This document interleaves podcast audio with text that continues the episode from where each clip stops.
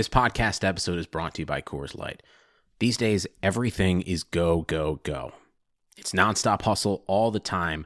Work, friends, family expect you to be on 24/7. Well, sometimes you just need to reach for a Coors Light because it's made to chill. Coors Light is cold lagered, cold filtered, and cold packaged. It's as crisp and refreshing as the Colorado Rockies. It is literally made to chill. Coors Light is the one I choose when I need to unwind. So when you want to hit reset, reach for the beer that's made to chill. Get Coors Light in the new look delivered straight to your door with Drizzly or Instacart. Celebrate responsibly. Coors Brewing Company, Golden, Colorado. Listen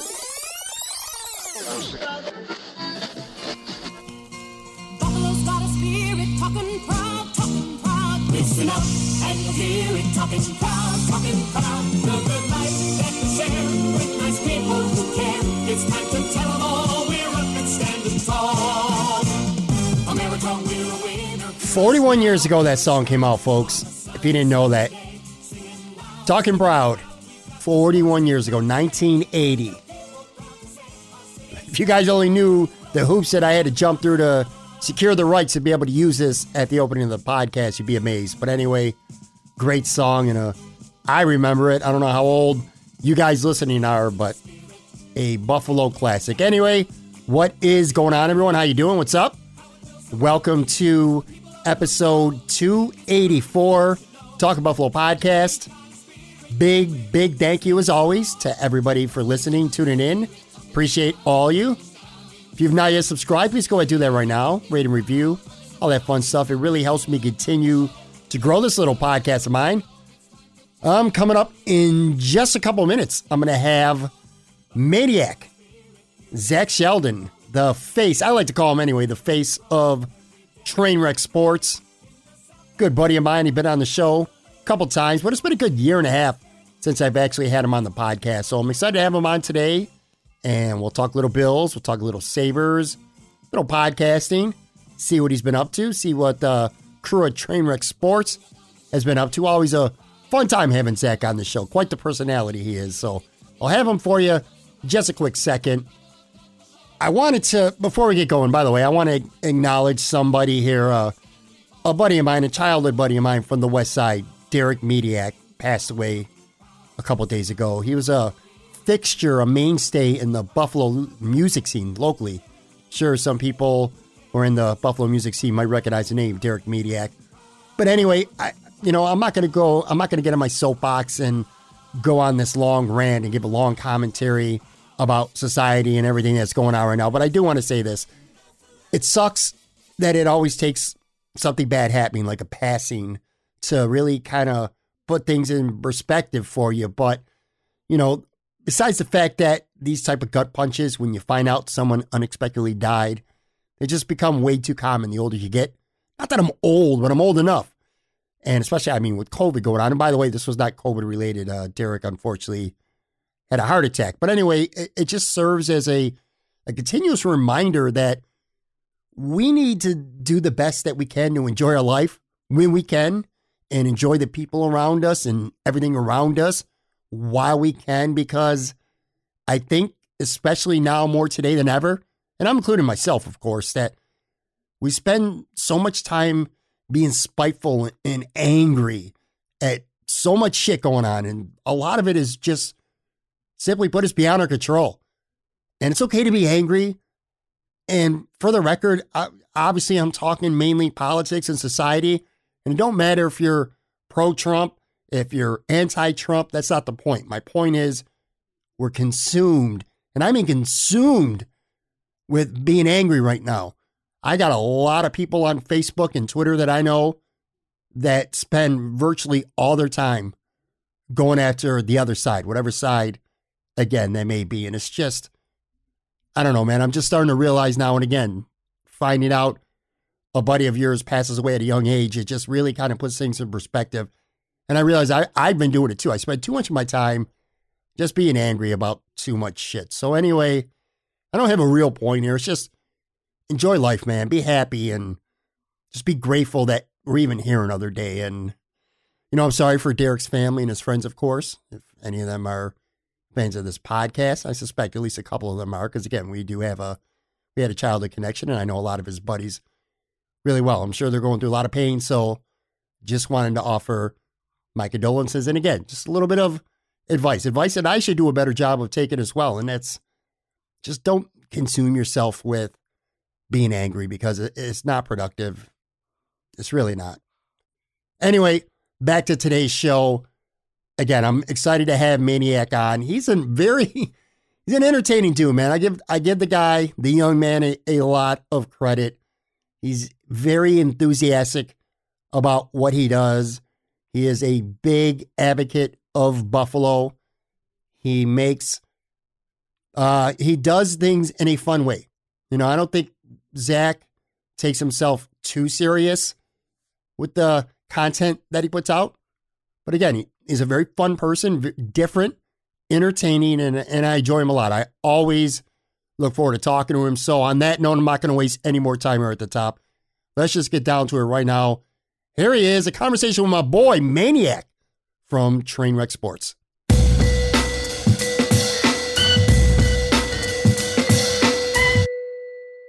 All right, I'm joined right now by the face of Trainwreck Sports.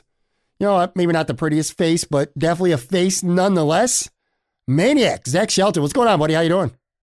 Thank you, Pat. Such kind words. Thank you for having me again. It's hard to believe it, but here we are on the eve, the day of another Sabres season. I mean, it's just been an unreal experience to be a Buffalo sports fan the last 3 to 5 months, and can't wait to see where this wild ride takes us. Yeah, and you know what? I'll tell you what, Trainwreck Sports, to me anyway, is primarily entertainment. Like, one of the reasons why I always try to tune into one of the shows, whether it's you and Al or whoever it may be, is because I feel like I get some good laughs, some entertainment value. But let me start here. I want to give you some props, because from time to time, you actually are a news organization very capable of reporting some straight Buffalo sports news, and you guys did that this week.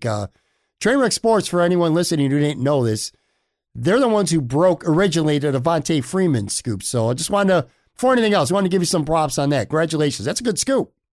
As a czar of all things Buffalo media, the fact that you just laid down that ruling means a lot to me and our team, Pat. So I thank you very much. Yeah, it's, let's face it, between you and I, right? Since Dean and McDermott took over, there aren't many scoops to be had. There's not many leaks in that boat. So the fact that we were able to get that through the circumstances we were and get it out on time, which is always a battle, we were very happy with the result, and we really appreciated. We got a lot of dap from people in the local media. So obviously it's great to have that we could do that for our fans, because we know our bread and butter is entertainment. We know our bread and butter is being outside the box, but it's nice to prove that we can do this. And like they always say, you know, appreciation from your colleagues tends to mean a little more. And in this sense, it really did mean a lot more. Yeah, and for sure. And I definitely saw a lot of local media giving you guys dabs too, which to me, that's important. And, so you guys stay busy, man. You have like a billion different podcasts and other video content at Trainwreck. Stupid question, perhaps, but I'm asking it anyway. Is it still, because I've known you for a few years now, had you on the podcast a couple times, you're on, actually, it's been a good year and a half since I've had you on this show. I've been fortunate to do yours a couple times, but is it still as fun to you now as it was back in those days? Or does it feel like a little bit more of a grind than it did a year or two ago, or maybe a little bit of both? Like, what's your take on that right now? I would say that it does feel like more of a grind, but with the prominence that UB football has had, that the Bills have had, especially the last 2 years, UB basketball, again, a favorite this year, play off to a pretty good start in MAC play, but the success they had those 2 or 3 years prior, I think that kind of supplements a little bit. Let's face it, when we're doing rock bottom for the draft show in 2017, and producer Burrs is holding an iPhone horizontal for an hour and a half straight, and there's kind of a fun ignorance is bliss about it. You know what I mean? We didn't really know what we were doing. It was just fun to be doing it. Now it's like you said, we kind of have a focus. We obviously have sponsors. We have a variety of different podcasts. We're trying to make something for everyone. Because let's face it, there is kind of, the Trainwreck angle, that casual fan perspective. And despite, how much of a need there is for analytics, how much people are always going to want a proper broadcast just like that, they're always going to want that fan perspective. Yeah, for sure. And, you know, it's one thing. The good part about being, you know, I don't want to say like a nobody, but the good thing about being small and starting out is you can experiment and you can do whatever you want with no real worry or consequence. But you guys have built up a nice little base over the years now. And again, when you have good guests and good content and you have occasional actual, you know, good breaking news, you kind of have almost like a responsibility to be a little, I don't want to say that you weren't professional before that, but you know what I mean? There's a higher standard to be held for you guys for sure.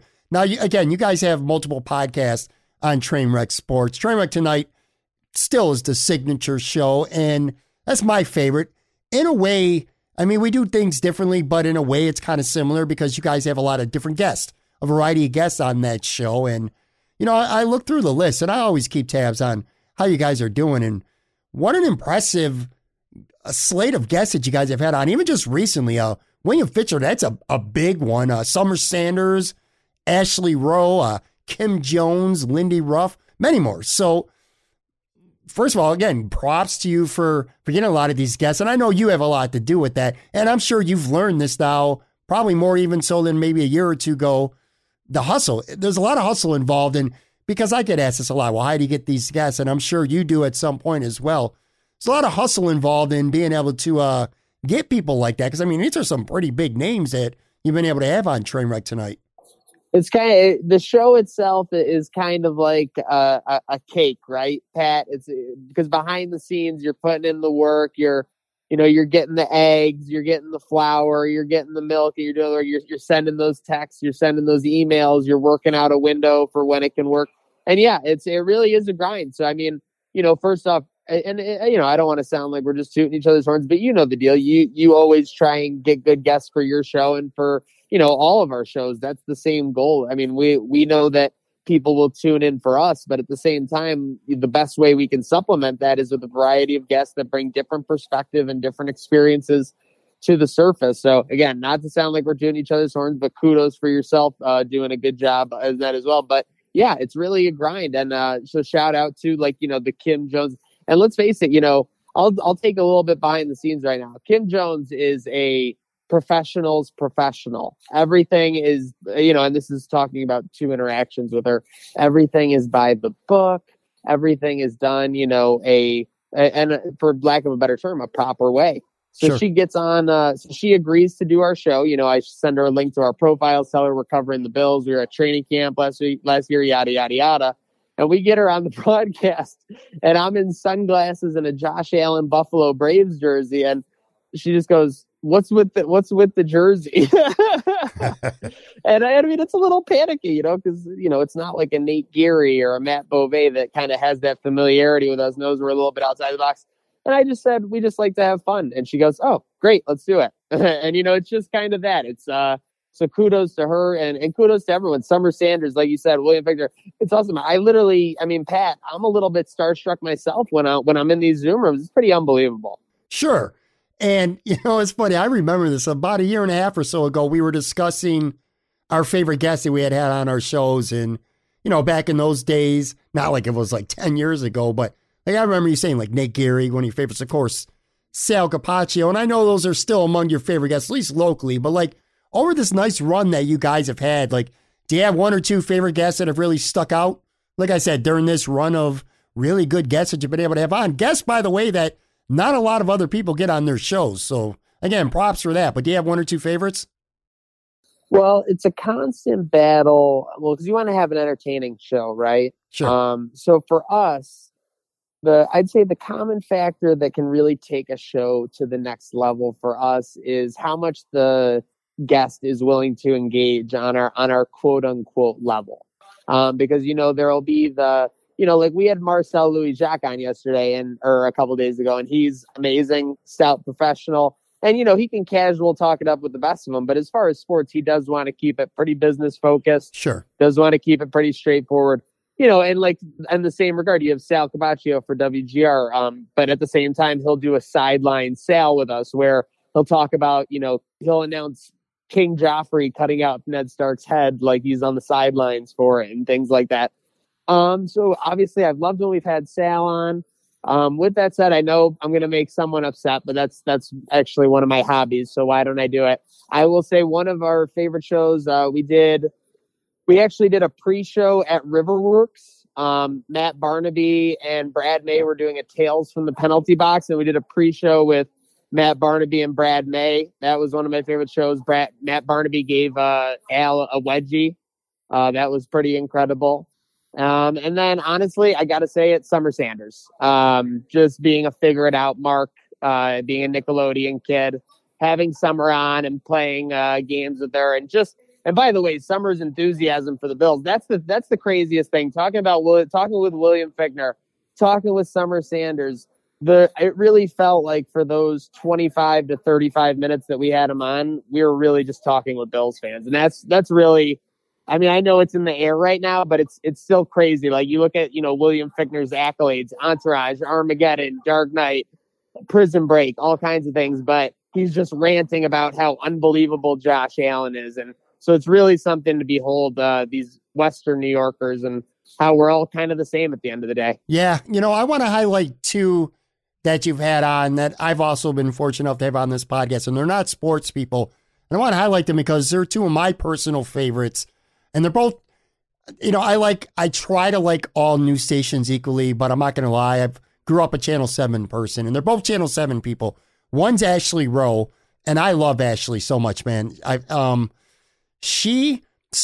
I don't know if you know this, Zach, but not long ago, a couple weeks ago, but right before the Bills played the Steelers, a good friend of mine passed away from COVID, and he was just 40 years old, and it was sudden. And they were playing the Steelers that week, and I really wanted to get something out. I felt like it was a good way to pay tribute to him because he had some really good photos and a good story. And I reached out to a couple people, and I instantly thought of Ashley, and she couldn't have been better, man. She talked to the family, put together a really nice tribute on Channel 7 for her. I love her. And then the other one, you guys, you've had Maddie on your show, right? Madison Carter. I remember that. I well, hot girl Mads, as she likes to be known by. I'm telling you right now, and I've said this before, I think she is the best reporter in the game. Any station, news or sports, she's one of those people, like, we're sitting there talking to her recently. Dude, 5 years from now, she's going to be on CNN or ABC World News. She's on a ship going or skyrocket. You know what I mean? I'm a huge fan of hers. But yeah, those are two people that you've had on your show too. I think Buffalo, just period, right now when it comes to podcasting, is on a good roll. I think there's more good shows now than there's ever been when it comes to this market. I'm sure you agree, and I know you do a lot of these other shows as well. Yeah. Oh, man, that's the beauty of it. We're very fortunate. Whether you want a casual fan approach like us, or say Rockpile Report, if you want the analytics and the X's and O's broken down by, say, Cover One or Buffalo Chatter, or if you just want the whole kit and caboodle over at Buffalo Fanatics, and then breaking down the personalities behind it. You got the Ranting Rons, you got the Pat Morant's. I mean, we are a very fortunate people in the Western New York sports universe, honestly. And sometimes we take it for granted, but at the same time, it's that passion that we have that makes us go crazy as fans, that has us thousands of fans at the airport, that has us ready to get behind the Sabres when they win two games in a row, that, causes that, it's an equal onset of emotion, I guess you could say. For sure. Now, have you found it more challenging or easier, or maybe the same, to produce content because of COVID? Now, I know you guys, like, at least with Trainwreck Sports, you would have your show in your Studio D. And you'd have guests, not all the time, but you'd have guests in there pretty regularly. Obviously, can't really do much of that right now, and a lot of the interviews are via Zoom. So, like, how's it been for you? Like, for me, this, honestly, because right now I'm not currently in Buffalo, so nothing's really changed for me. Like, I still talk to people via phone and Skype and Zoom and Zencaster, whereas you guys did a lot more stuff face-to-face in person, but you can't really do that right now. Is that a little bit frustrating to you, or you just kind of doing the best you can to roll with the punches right now? Well, not to set a bad example, but obviously numbers were kind of lowering, like, over the summer, to where, people were allowed inside without masks on and stuff like that. So when we were at Seneca One doing the Buffalo Blue Jays, that was awesome for us because it got us interacting. And you're right. We typically do shows at Studio D, but yeah, we've had to game plan. And obviously, as this has gotten serious, we want to see it, we want to take all the protocols to be safe and everything, and get this. Obviously, not over with, but you want to get things going in the right direction as soon as possible so that there can be a return to societal normalcy insight. But the real fall off for us, Pat, with me, I love throwing a mic in people's faces and making, pop culture references and seeing how they react. Whether people love seeing the emotion on, Al or producer Burr's face when they, hit a big gambling play or something like that. That's what's really lost for us, I think, is the emotion. And people feeling kind of connected to the product. It's just like any product. Like I went to the Bills stadium today, and the energy of the Bills kind of washed over me. Even though they've been so good, even though we've been watching these games, even though we've been taking the highlights and watching all the podcasts, it's kind of been missing. And when I went to the stadium, I kind of felt that magic again. I think of you guys a lot when it comes to the effects of COVID in terms of like you guys do a lot of content. Like in Bills parking lots during home games, yep. Typically speaking. And this is the years where, frankly, they weren't all that good. I mean, they've been respectable the last couple of years, but I think specifically this year, a championship caliber team, and the not that you guys didn't have fun, regardless of how good they are, but just this year specifically, just it's felt special on the field. And I feel for guys like you and the crew at Trainwreck who. Didn't get that opportunity to do a lot of. I'm basically saying a lot of the tailgating shit that you guys would have been able to do this year with the enthusiasm that's going on in Buffalo. It just would have been iconic shit. Yeah, it's kind of like so. With the pandemic, Zoom is taken off. Streaming services are obviously bigger than ever. It's kind of just that adjustment for us. Obviously, we can't do the parking lot stuff. There aren't huge groups congregating, so we can get great footage. I mean, you look last year. Rec room during the Texans playoff game looks like it was from a different, reality. The place is packed. Everyone's jumping all over. So how do you fix that? I mean, luckily we've gotten a little bit better at the business and production side. A lot of us are learning how to stream video and things like that. So taking steps forward there. Shout out to our editor, Joe Kahns. trainwrecksports.com right now is producing more articles than it ever has.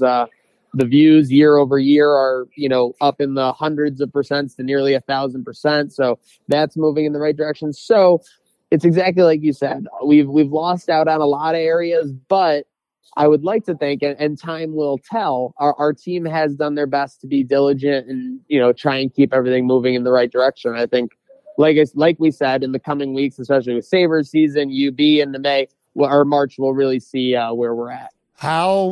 So I give you credit constantly for being, if nothing else, you're a guy that's always, and again, this is pre-COVID, but like you're everywhere. You're out there. No matter what the event is, it doesn't have to be a Bills or Sabres game. It could pretty much be anything that's going on. And you can count on seeing Maniac with that microphone doing some form of report, whether it's something serious, whether it's something funny. You have your finger on the pulse for reasons like that, I say, as much as anybody in Buffalo. How much has the Bills' success meant in a year like this with COVID and, all this death and all these terrible things going on and people being locked in, kind of having a hopeless feeling. But, with the Bills playing as well as they are, I was just in Buffalo over Christmas. Now, wasn't really much going on, a lot of restrictions, but you could still feel the vibe in the city, a sea of Bills gear no matter where you go. Bills flags up all over the place.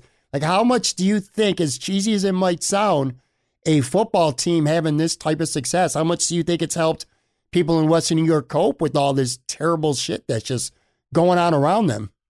Well, just having something else to focus on, especially with it being positive, especially with it being something we love. I think it was Del Reed, who says the Buffalo Bills are like an extra member in everybody's family in Buffalo. Because, yeah, no doubt it's great to have something positive to focus on. I think as far as being a Bills fan, the idea of being a Bills fan is truly, this might sound overblown, but has been transformed the last 2 years. Obviously, making the playoffs in 2017 was great, and 2018 was obviously a forgotten season now that you look back on it. But with that said, 2019, they just look legitimate. They play well in prime time. 2020, another year where they look legitimate. They play well in prime time.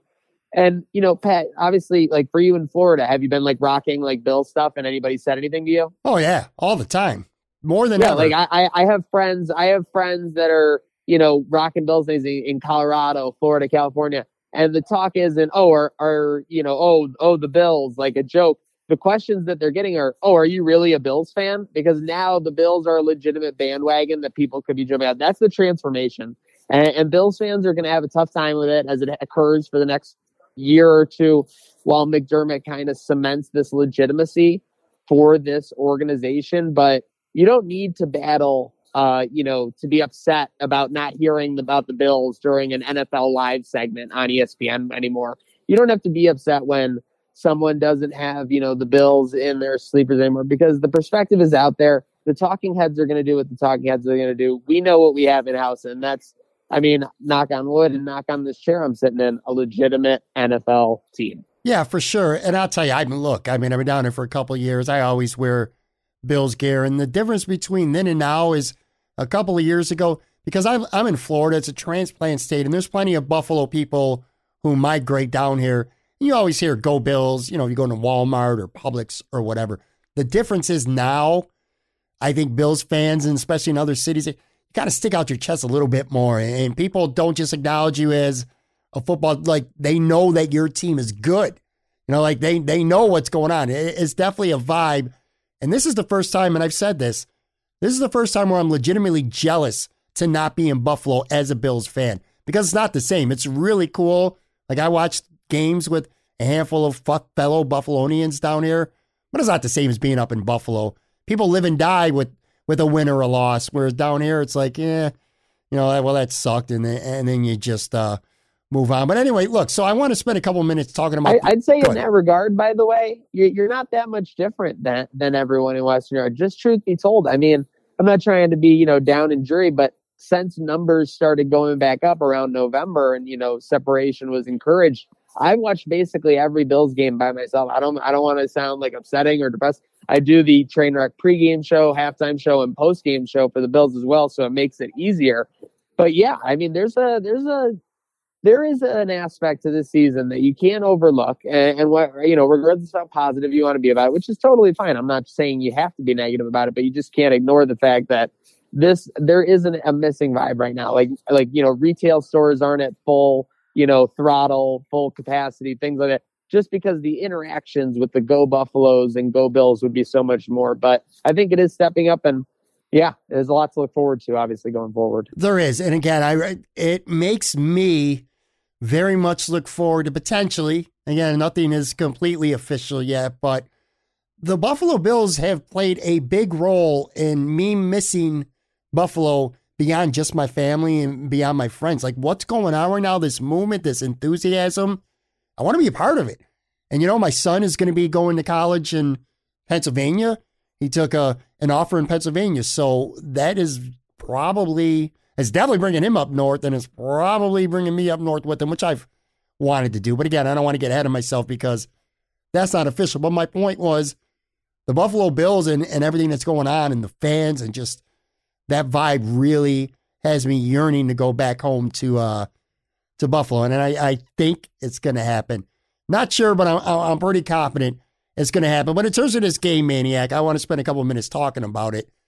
I want your honest opinion, okay? I think, and this is not to say that I don't think the Buffalo Bills are going to win, but this is a bad matchup for the Bills. If I'm being honest, and I'm certainly not saying I don't think the Bills can or will win, but it's not the matchup I think that I wanted to see in round two. In fact, I know it's not. I was very annoyed and aggravated and mad at the Pittsburgh Steelers on Sunday night when they just completely blew it against Cleveland. Like, what was your initial, in real-time reaction to learning that the Bills are going to play Baltimore? Were you excited about it, or were you like, shit?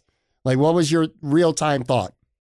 First off, real-time reaction, Clarion University, right? Yes.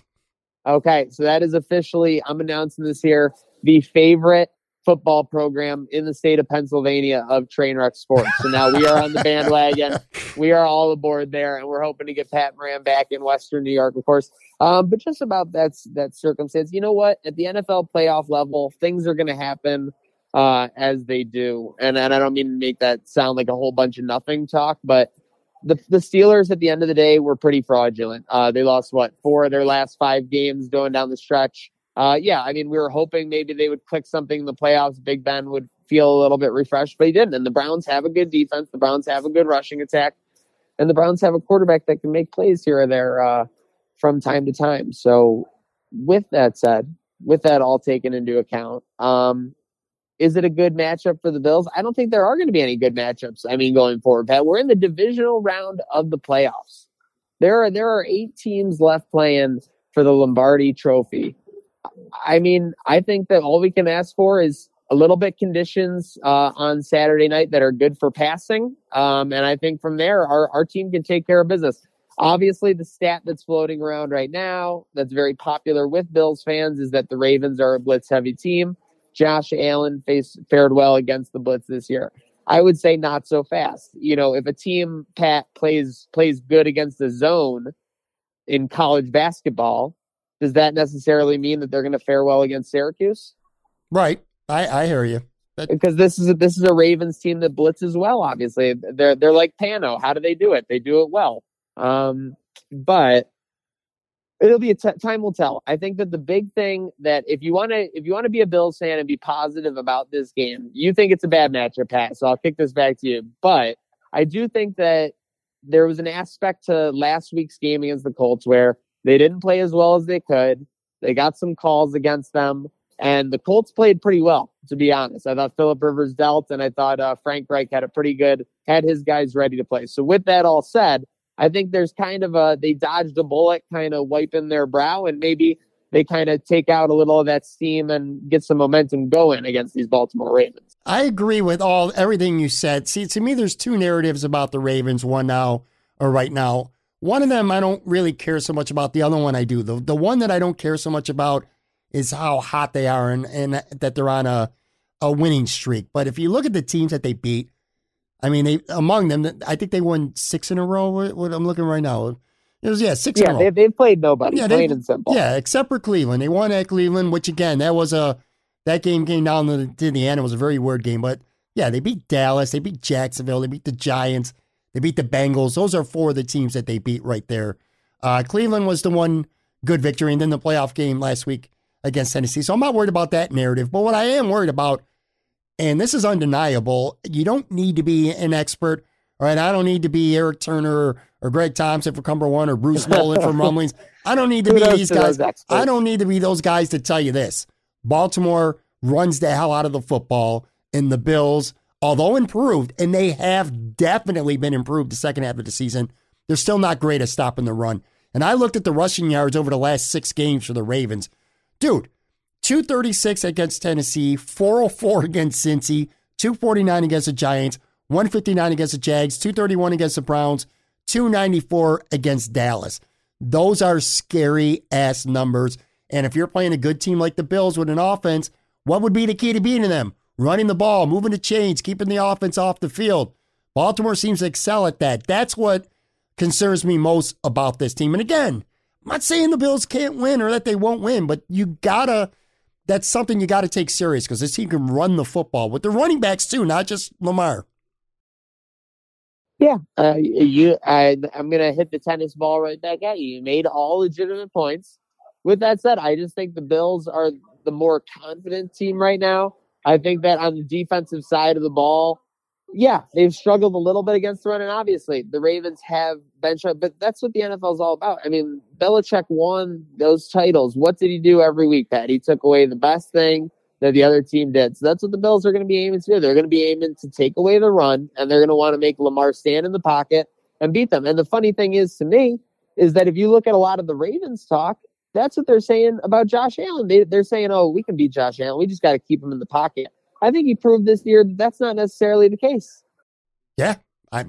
Also, last year, he couldn't throw a deep ball to save his life, and now he's been absolutely deadly. So the running game scares me, and we'll get into some positive stuff in a second. And then there's one other thing that scares me is, and this goes back to the Colts game, which, by the way, you brought up some good points. To me, it's very telling for the Bills that they were able to win despite the fact that Phillip Rivers played well, that they didn't get any turnovers, that Indy controlled the clock. They had more first downs. They were 9 for 17, I think, on third downs.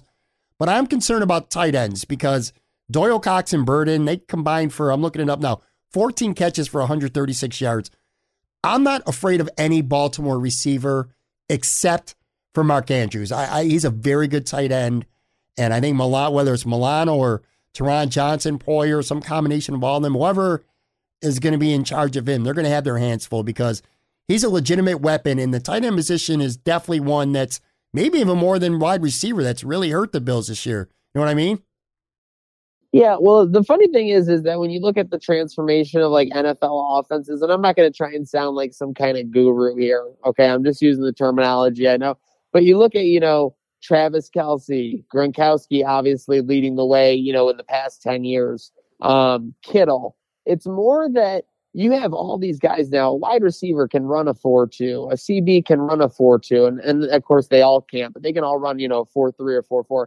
If you can get that, 0.2-second difference at tight end versus a linebacker, that's going to get your offense much more of an advantage. So you see the NFL's, kind of gone to those tight ends over the last couple of years, especially with the Patriots. I mean, I hate to bring his name up, but Aaron Hernandez, Robert Gronkowski, you bring up Kittle, Austin Hooper for the Cleveland Browns, and then, Mark Andrews for the Ravens. It's going to be very key. I mean, I think it goes without saying, but, I've had people tell me Teron Johnson's the most important defender. I think we had Joe Biscaglia say Mario Addison is going to be the most important defender for the Bills this weekend because of what he's going to have to do in the run game. But I think it's two guys, and it's Tremaine Edmonds and it's Matt Milano. How well can they do about managing what Mark Andrews can do, and how well can they do to, make sure they keep him in the pocket? Yeah, and I'll tell you, I think that Arizona game is the game I go back to that it scares me in a way because Kyler Murray played. I mean, he threw for 245, but then he ran for 61 yards and 2 touchdowns. And I'm afraid when I look back that I could see Baltimore doing that. But again, Matt Milano didn't even play that game, and Tremaine Edmonds was nowhere near the player that he is now. From a Bills perspective, like, what are one or two things that about this matchup that excites you the most? Like one or two things that when you think of the Bills, whether it's something on the field, like technically or just mentally, psychologically, one or two things that you feel really benefit the Bills the most about this game on Saturday night? Well, I the one I've discussed already, which I won't use here, is the psyche. The fact that they got away with not their best game last week, had some bounces go against them. The Colts played well and they survived. I think it's big to show that you can fire your best shot and still win. Absolutely. Or not fire your best shot. And so, and they knew they had something to work on. If you look at the post game, huddle in the locker room, McDermott says, a lot to fix or but still something to go. What gets me most excited? I would say, honestly, Pat, to be, obviously the Allen versus the blitz stuff does excite me because I think we'll know right away, how he's feeling versus the blitz. If he forces them to make an adjustment, I'm very excited to get Cole Beasley back to full health. I think he's disclosed to reporters that he's very much closer to that 100% than he was last week, which is crucial. He still had a very nice game last week.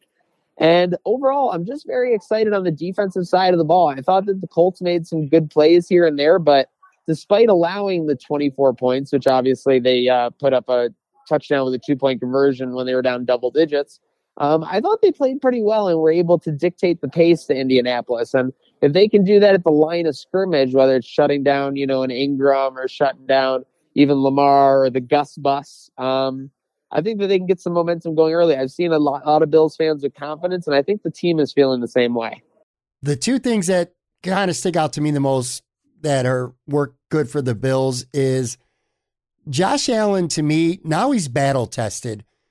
He had an MVP quality worthy regular season for sure, but I needed to see him make big plays in a playoff game because, I mean, even you go back just one year and the opponent for Sunday or for Saturday, Lamar Jackson, MVP season, and he kind of stunk in the playoffs against Tennessee last year.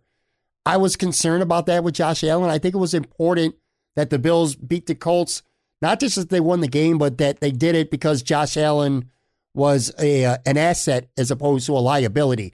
Like if the Bills would have won that game 13-7 and Josh played terrible, or even mediocre, I should say, I'd be a lot more concerned. So I'm excited that he faced a good football team in the Colts, which don't have any, they don't have superstars, quote unquote, but the Colts also are a team that don't have any weaknesses real. And I kind of feel like Baltimore, to some extent, is that way. So I'm glad that Josh Allen sees battle tested now. And also, I know that they might be like maybe a 1.5 point favorite right now. I mean, you're the gambler, dude. You know better than me.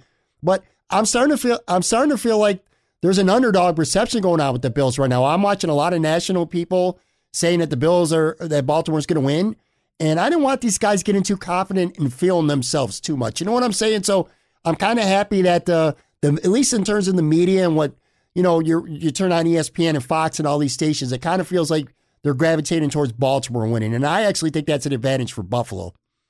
Don't you think talking points wise that that's super easy to do and almost like lazy? Let me tell you why. Strip the Baltimore Ravens of everything you know. Everything you know about them, everything you know. Okay. Just look at John Harbaugh's record in the postseason, the experience he has there, and the fact that they have last year's MVP. Of course they're going to be trendy to talk about as an underdog, right? Sure. Yeah. So, I mean, it's crazy. You look at how much experience Harbaugh has versus McDermott, Lamar Jackson having an MVP year. And, like, of course, you know, Allen had an MVP year this year, but does everyone know that? Is that the public perception? Because that's what Vegas puts that line out on. So it opened at -2, some spots -3, some spots -2.5. There's been a lot of action on Baltimore, and that's a good thing because let's face it, the public does not win more often than not when it comes to Vegas. That is just a scientific fact, to quote Anchorman, I believe it is. And you look at it last week, 91% of the action on Bills -6, Bills -6.5, Bills -7. And of course, what happens? Vegas gets the last laugh. Yeah, I'll tell you what, as long as Green Bay beats the Rams this weekend, you're looking at, no matter how the games go in either conference, some like iconic conference championship matchups, because I'm going to go ahead and I'm sure maybe I'll sound like an idiot next week, but I think the Chiefs or a genius, one of the two. No, those are the only two that exist on the internet. Well, I don't think it would take a genius to say that. I think the Browns are a good story, but I think their season ends this weekend. So you got Mahomes against either Josh Allen or Lamar Jackson, which that's going to be amazing. And then in the NFC again, as long as Green Bay can knock off the Rams at home, you're going to have Aaron Rodgers going against either Breeze or Brady. Those are going to be some really juicy quarterback matchups for the conference championships, which leads to this. I got to get an official because this is my last show before the game on Saturday. I want to get your official. And I don't know if you've done it on your show yet. Or yep. You already have. All right. So, oh, yeah, we're ready to go. All right. I want your official prediction on this game. Give me the winner. I want to score as well. Yep, I think they get out to a strong start. There will always be moments of worry no matter what's happening in a Bills game, but they will right the ship. Maybe a big Lamar Jackson run, but this team's, you know, the difference between this team and every team during the drought and every team that might not be capable of quote unquote winning is that they're not fazed when something happens to them. And maybe it was the Hail Murray that kind of like ingrained that in them with the bye week, but they're not going to be phased, so maybe there will be a big play. Maybe there will be a big play on the defensive side of the ball for the Ravens, but I think the Bills are going to get a strong start, especially from the offensive side of the ball. I think maybe they try and get a little too ball control-y in the second half instead of just scoring, maybe letting the Ravens back into it, but the Bills ultimately get it done. They're going to the AFC Championship. Bills 28, Ravens 23. 28-23. All right, so I admitted on Sunday night that I was disgusted about this matchup, and that led into Monday. Tuesday, Wednesday, I grew a lot more confident. Now it's late in the Thursday, and I'm sure it's going to be this way in the game time. I'm just flat out nervous. Not even going to lie. But at the end of the day, I think the Bills are going to win as well. I really do. I think a big reason is going to be the defense. I think the defense is going to make some plays. I think Lamar is going to break off a couple runs. They might get their yards. But I think, unlike the Colts game, I think the Bills are going to get 2 turnovers, and I think that's going to ultimately be the difference. I got the Bills winning 27-17. And write this down, too. By the way, last week, you can write this in pen. Don't even write in pencil. Go write to pen. I said last week Dawson Knox was scoring. I'm telling you this week, John Brown's getting in the end zone. You can write that down in pen, too. Okay. Do you do John it? Brown, yeah, that's a revenge. You're writing it down right now? For sure. I'm right. Yep, I'm scribbling it down in my chicken scratch. Before we get out of here, I just want to spend a couple minutes talking Sabres. Now, again, we are taping this shortly before the season opener against the Caps, so we don't know how that's going to go. But, like, what's your level of excitement right now? is it at least temporarily skewed a little bit because of the Bills and, you know, the rise of their season, and obviously that they're still playing in a big game this Saturday, so I'm sure a lot of your mind's on that, but like, are you pretty excited about this NHL finally getting going? I know you're a hockey guy, much more than I am. Yeah, I'm definitely a bigger Bills fan. I'm not going to lie, and I would be lying if I said it wasn't skewed at all. But with that said, I'm very excited. I'm enthusiastic about the Sabres season. They went out and acquired, again, take away everything you know about the Sabres, Pat, just like we were talking about that Ravens matchup.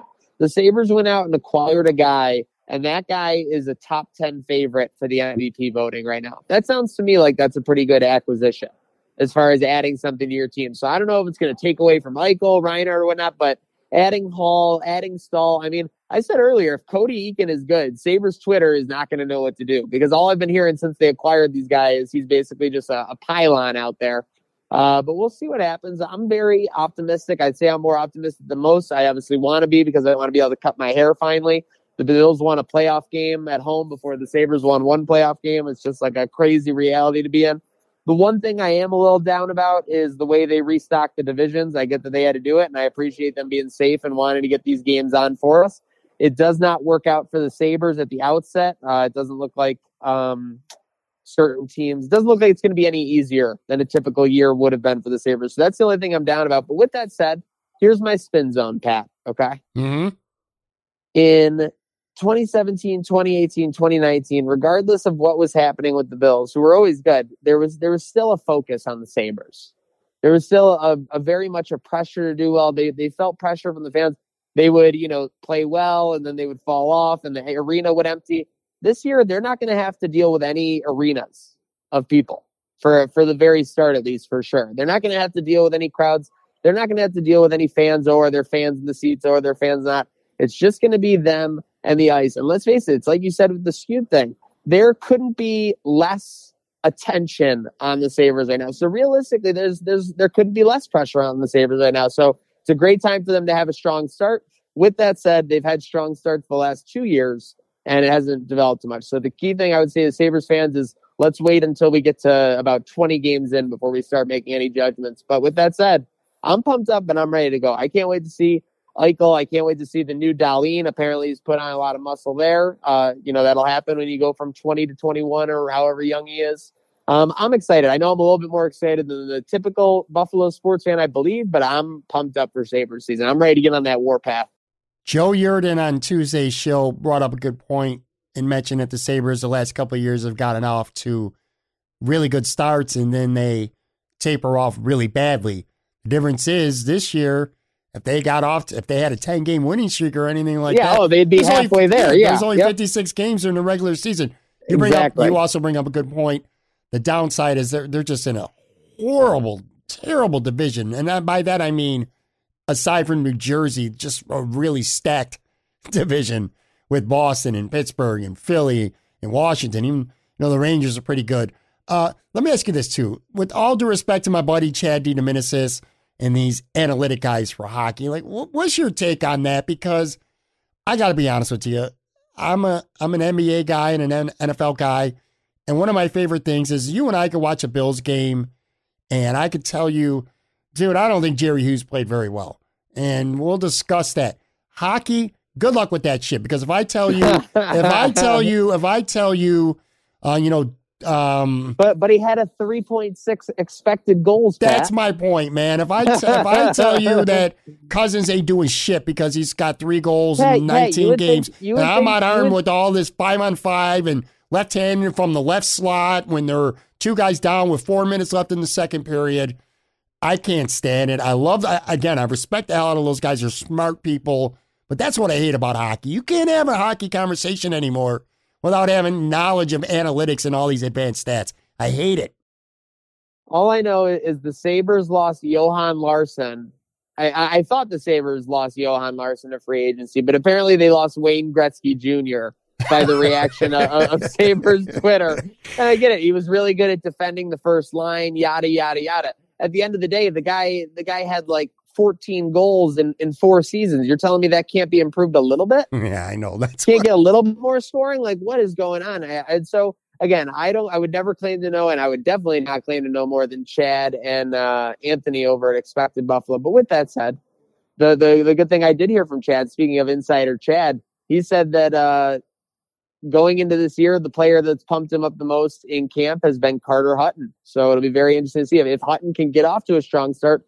Like you said, they would basically be halfway to the playoffs. Yeah, I mean, sure. I don't see it happening. I'm not gonna lie to you, man. You couldn't even entertain that. If this was a video, you would have been having fun looking at my facial reaction as you said that. But yeah, again, with the advanced stats, a guy like Cody Eakin, I don't want to hear anything other. How much is he scoring? Okay, because you win the game by putting the buck in the net. And I know it's a really old school dinosaur take to have, but you know it just is what it is. Last thing, then I'm gonna let you go here. So. Like, when you look at the Sabres, like, what do you think is, like, their realistic floor? Like, what do you think is the worst this team could do realistically, and what do you think is the best that they could do realistically this year? Ballpark, at least. Yeah, well, so they're in the new East Division, obviously, which, just running it down again, is Flyers, Bruins, Devils, Islanders, Rangers, Capitals, Penguins. So what's the floor? I mean, let's face it. If Ovechkin refuses to die like The Undertaker, if Crosby and Malkin are still there the way they've been somehow, it could be trouble. I mean, their floor could be where they ended up last year, right around 23rd to 27th in the NHL, which obviously would be a massive disappointment to everybody. And the way that it's happened, just like with the Bills, Pat. I mean, it's like it's not what you've done this year necessarily, but it's the fact that the last 5 to 8 years are weighing on you. And Eichels, said he's only addressing this year, which I think is a good tactic for him. So I think their floor is 24 to 27 in the NHL. With that said, I think their ceiling is pretty high. It's easy to get fired up, but yeah, you get a couple good games out of Hutton and Ullmark. Dahlin takes that next step to actually being a top five defenseman versus just occasionally doing top five defenseman things. Eichel, Hall, Skinner, Reinhardt, all 20 goals plus. You get Eichel or Hall or Skinner to go off, and I get Skinner with the third line thing is tough right now, but maybe 2.5 lines that can actually score is a good idea for the Sabres. I mean, maybe that is actually something to think about. So with that said, if those things happen, yeah, maybe Rasmus Ristolainen having a good analytical season is the one thing we need to happen for the Sabres to get to the playoffs back. That is above all else. This isn't really a prediction, but kind of a spoiler. No. Something I'm afraid of. Let's say that there's a lot of pressure on this team this year. If they stay, and I know it's a short season, and I know there's weird circumstances, and I know the divisions are all out of whack. But if the Sabres have another shitball of a season, I'm starting to worry that you might be seeing, starting tonight, Thursday night, the final. The first of Jack Eichel's final 56 games as a Buffalo Sabre. If they're bad again this year, you're talking 6 years now of being absolutely miserable, and a guy who's played above or at a minimum expectations, maybe even above realistic expectations. He's done everything he could do to help this team win. I'm going to assume he's having another good year. They got Taylor Hall. They go nowhere. Hall's only on a 1-year deal. You're going to have a very unhappy Jack Eichel here if this team if they're not in better shape than they were last year, than 8 before that. If they don't get in the playoffs, they better come real close, because if they're 7th place and buried in this Northern Division at the end of the year, I feel like you're going to have a serious problem with Jack Eichel wanting out publicly.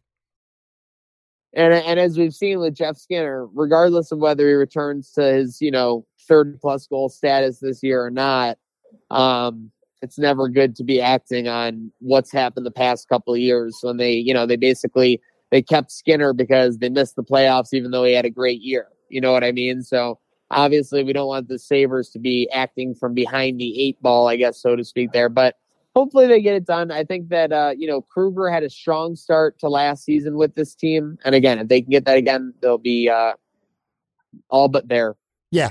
All right, so here's what we're going to do. I'm going to end this with an impromptu trivia question for you, and here's the reason why. Here's a little bit of a payback on your ass. Last time I was on Trainwreck Tonight, I'm going to get got. I had to go against Degenerate Al. 5 trivia questions. I obviously didn't know what was coming because I literally went 0 for 5, completely embarrassed myself. I disgraced my family, all my friends. Did not know that. I'm not going to punish you in the same way, but I am going to ask you one, and it just popped in my mind because you mentioned Clarion University, where my son is going to be going to school to play his college football. I want you to name, there's two celebrities. Oh, no. I saw you post this. There's two celebrities. Oh, no. Very well-known people in the sports world that are Clarion University famous alumni. They're both from sports. I know you would never get it without any. I'll even give you a hint for each. Is one of them Adrian Wojnarowski? No, he's a St. Bonaventure guy, though. Oh, yeah, sorry. Okay, so that's why I got it. Yeah, go ahead. I'll give you a hint. One of them is from the world of wrestling, professional wrestling, and the other one is from the world of college coaching, and they're both icons in their respective fields.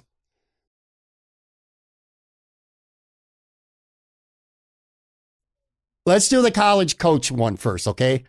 I'm hitting the wall here. I saw you post this, and they are. College, I remember thinking, wow, college basketball, sick. College basketball coach, and he's still current, and he's probably the most famous college basketball coach out there. Well, second, because Coach K would be one, and it's not Coach K.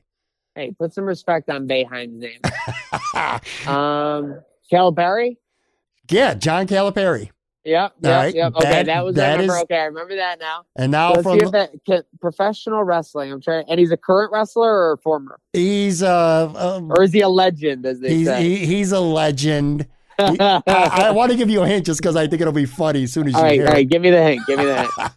He won an Olympic medal with a broken freaking neck.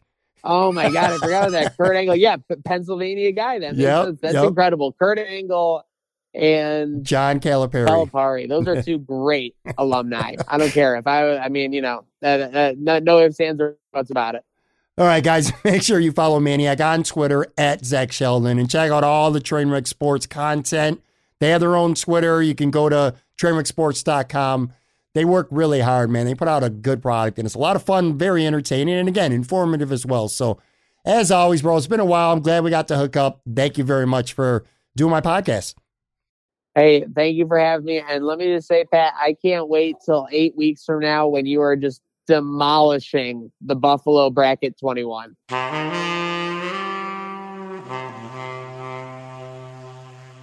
right, boys and girls, that is going to do it for another episode. Very big thank you again, Maniac, Zach Sheldon, Trainwreck Sports. Always like having Zach on the show. That was a lot of fun. What a dude, man. I really do. I enjoy him a lot. I think he's got a great attitude and a lot of ambition and very enthusiastic, not just in what he does, but just a good thing for the city of Buffalo. I mean that too. So thank you very much, Zach. Guys, girls, if you have not yet subscribed to this podcast already, please go ahead and do that right now. Rate and review. It really helps me continue to grow this show. And, of course, we're available on all the major podcasting platforms out there. Apple, Spotify, Google, Stitcher, iHeartRadio, you name it. We're all over the place. So do that. Follow us on YouTube. We have our own YouTube channel, Talk Buffalo Podcast. Have some highlight clips from current and past episodes. And sooner or later, I keep saying it, but it's going to happen. Original content you'll only find there. You won't get it anywhere else, not even on this podcast. You'll only find it on that channel. So again, Talking Buffalo Podcast on YouTube.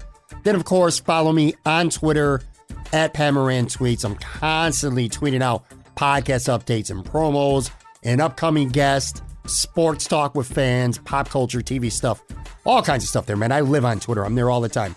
At Pat Moran Tweets. Thank you so much for listening. I truly, really appreciate each and every single one of you. I know how many shows there are out there. They consume so much time. There's so much competition. Just Buffalo content alone, there's so much of it. So when you're locked into this show, I can't tell you how much it means to me. I don't take it for granted. I promise you that. I really do. So anyway, thank you very much for listening. Have a good weekend. Stay safe. Hopefully, next show we'll be talking about a Buffalo Bills AFC Championship appearance. Hopefully, we'll talk about the Sabres off to a good start. But regardless, we will talk about it all. Brand new show next Tuesday.